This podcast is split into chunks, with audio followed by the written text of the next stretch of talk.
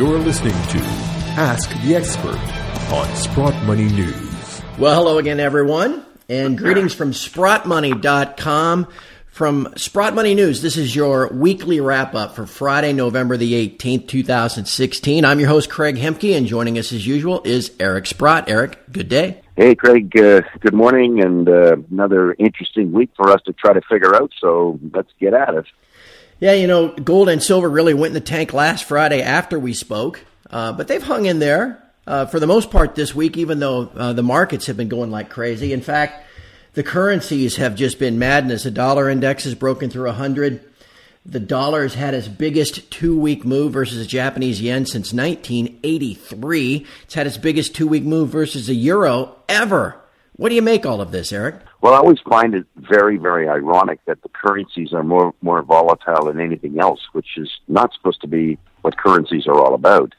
Uh, but you know, we've had a bigger move in the yen dollar than we've had in the markets, and perhaps even in the gold price. Uh, but the fact that these currencies can be as volatile as they are, and that the this story changes from you know one group of months to another group of months, and it's you know it's a strong dollar because we're going to have Trumpflation, and then it's going to be a weak dollar because uh, uh, the economic data is lousy, and it, this ebb and flow of supposed um, information and advice that seems to reverse on itself. I mean, just think not that long ago, the, the yen was the strongest thing around, and there was some uh, uh, safe currency, and now it's getting battered. And it's amazing how the the story keeps changing, and it changes in in almost everything, whether it's interest rates in the stock market, the economy, and who's going to do what to whom. It's very difficult to uh, to try to keep a uh, a sane approach to uh, some kind of medium to long term thinking because most of it,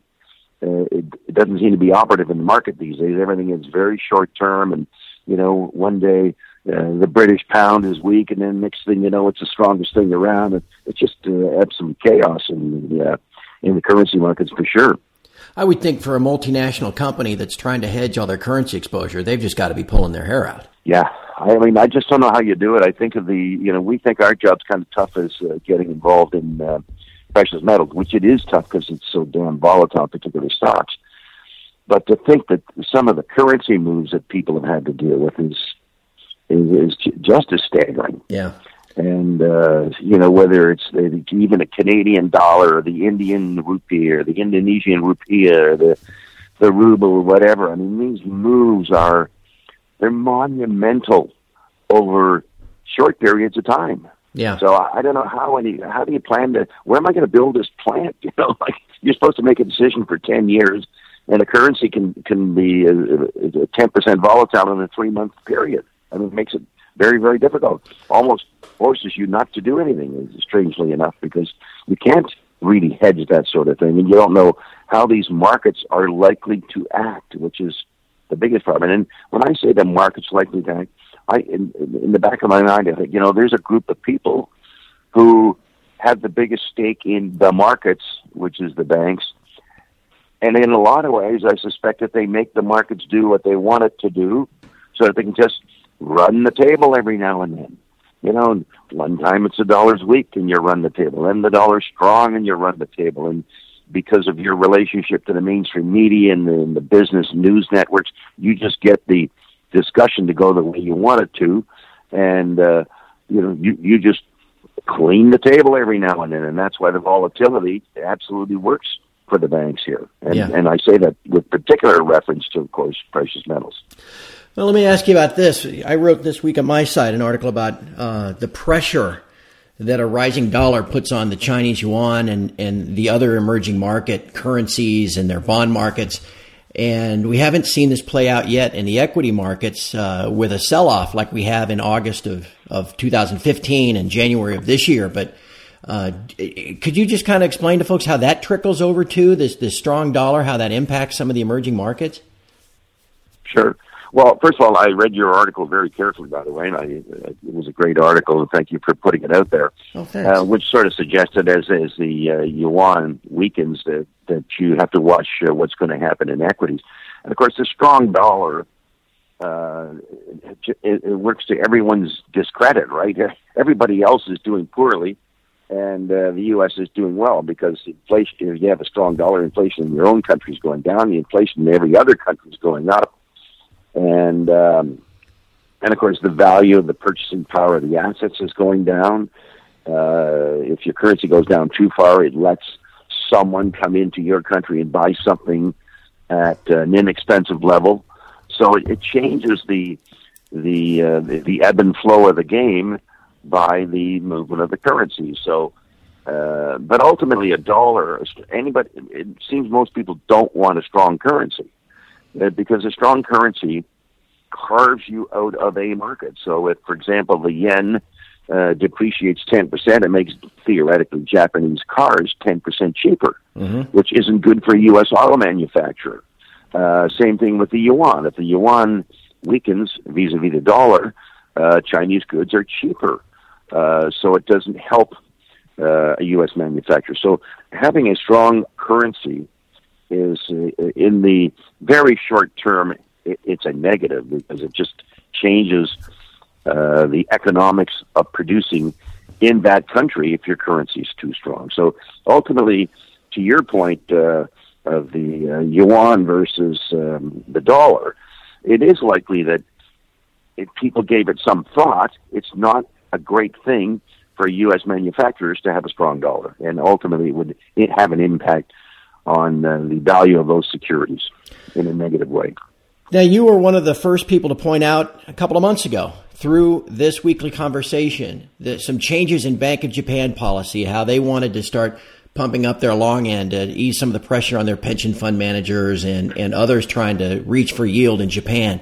And in the time since, Eric, the moves in the bond markets around the world have been historic. And the Japanese bond market, the German bond market, and here in the U.S., we've gone from 210 on the long end all the way up to almost 310 in the last four months. Right.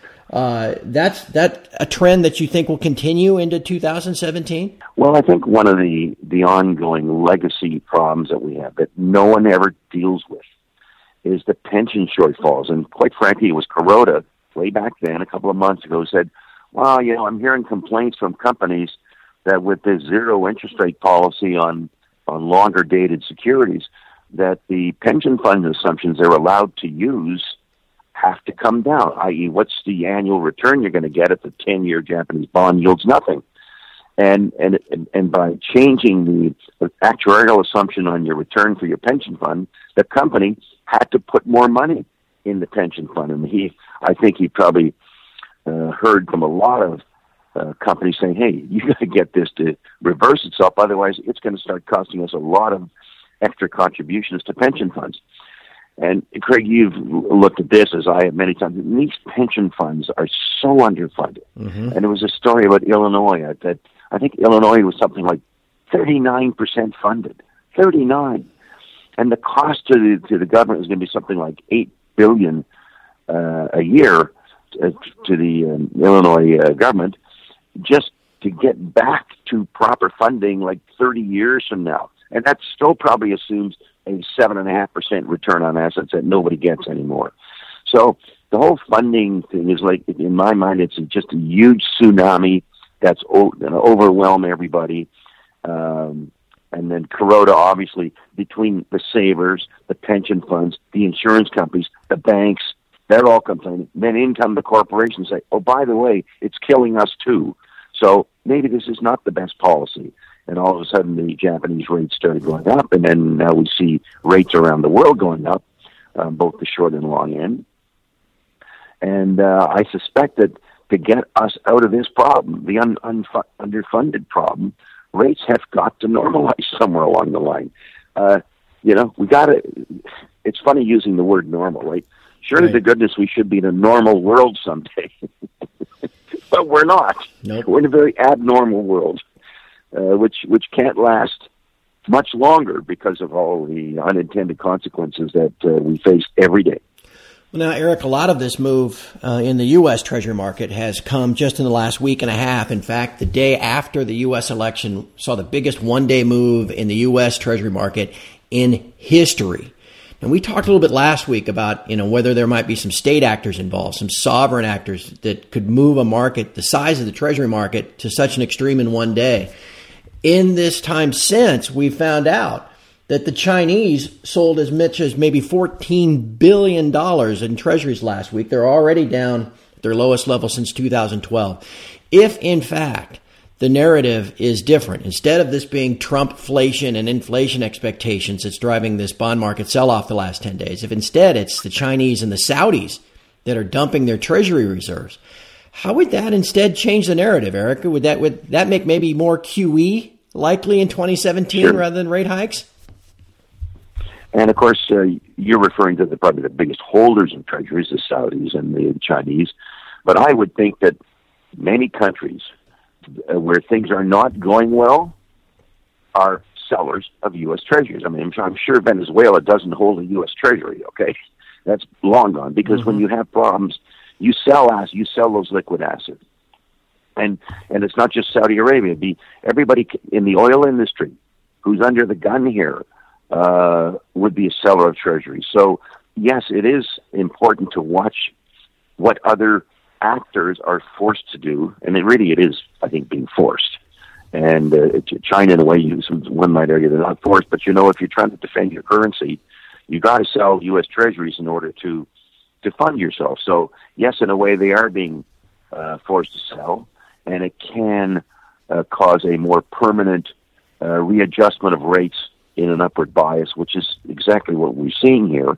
And maybe we're taking it out of the hands of the Fed uh, because the Fed either has to like start remonetizing again, and I just can't even imagine what would happen if we say, well, we're going to go the Japanese route again, because we obviously saw what the Japanese route did, that right. they've been doing for whatever number of years it is, twenty or thirty years. It doesn't work, and it's not it's not working here either. Um, but yeah, we could be back into uh, the Fed having to uh, come in with uh, QE four uh, of perhaps even larger proportions. And we're sort of seeing that. We had that uh, decision out of Japan uh, yesterday, I think it was, uh, where okay, fine, we'll buy all the bonds that you want to offer us at this interest rate level, which is really the, the central bank putting the hammer down and saying we're prepared to go to whatever lengths it takes to keep rates from going up. So there's your first tip off that central banks, that's what they're prepared to do. And it doesn't matter whether it makes any sense. In the long run, they are prepared to do that. Yep. Uh, Eric, our last topic this morning, I, we have to address what uh, has been happening on the ground in India this week after Prime Minister Modi just uh, declared by decree, without warning, that some of their fiat notes were not going to be legal tender in the next 12 hours. Now there's been a scramble on the ground. Uh, there have been reports that gold on the black market is exchanging hands uh, two or three times the global spot spot price, and desperate people trying to find anything that they can uh, preserve their wealth in and, and, maybe barter with stuff like that. What do you make of that situation? Well, you know, I find it shocking that. Uh, by the way, these weren't high value notes we're talking about, right? Right. right. They were like seven dollar and fifty cents and fifteen dollar effective notes, and I, I mean, it just so chaotic. It's like some guy sitting up in his ivory tower saying, well, we're going to kill the black market. We're going to do this.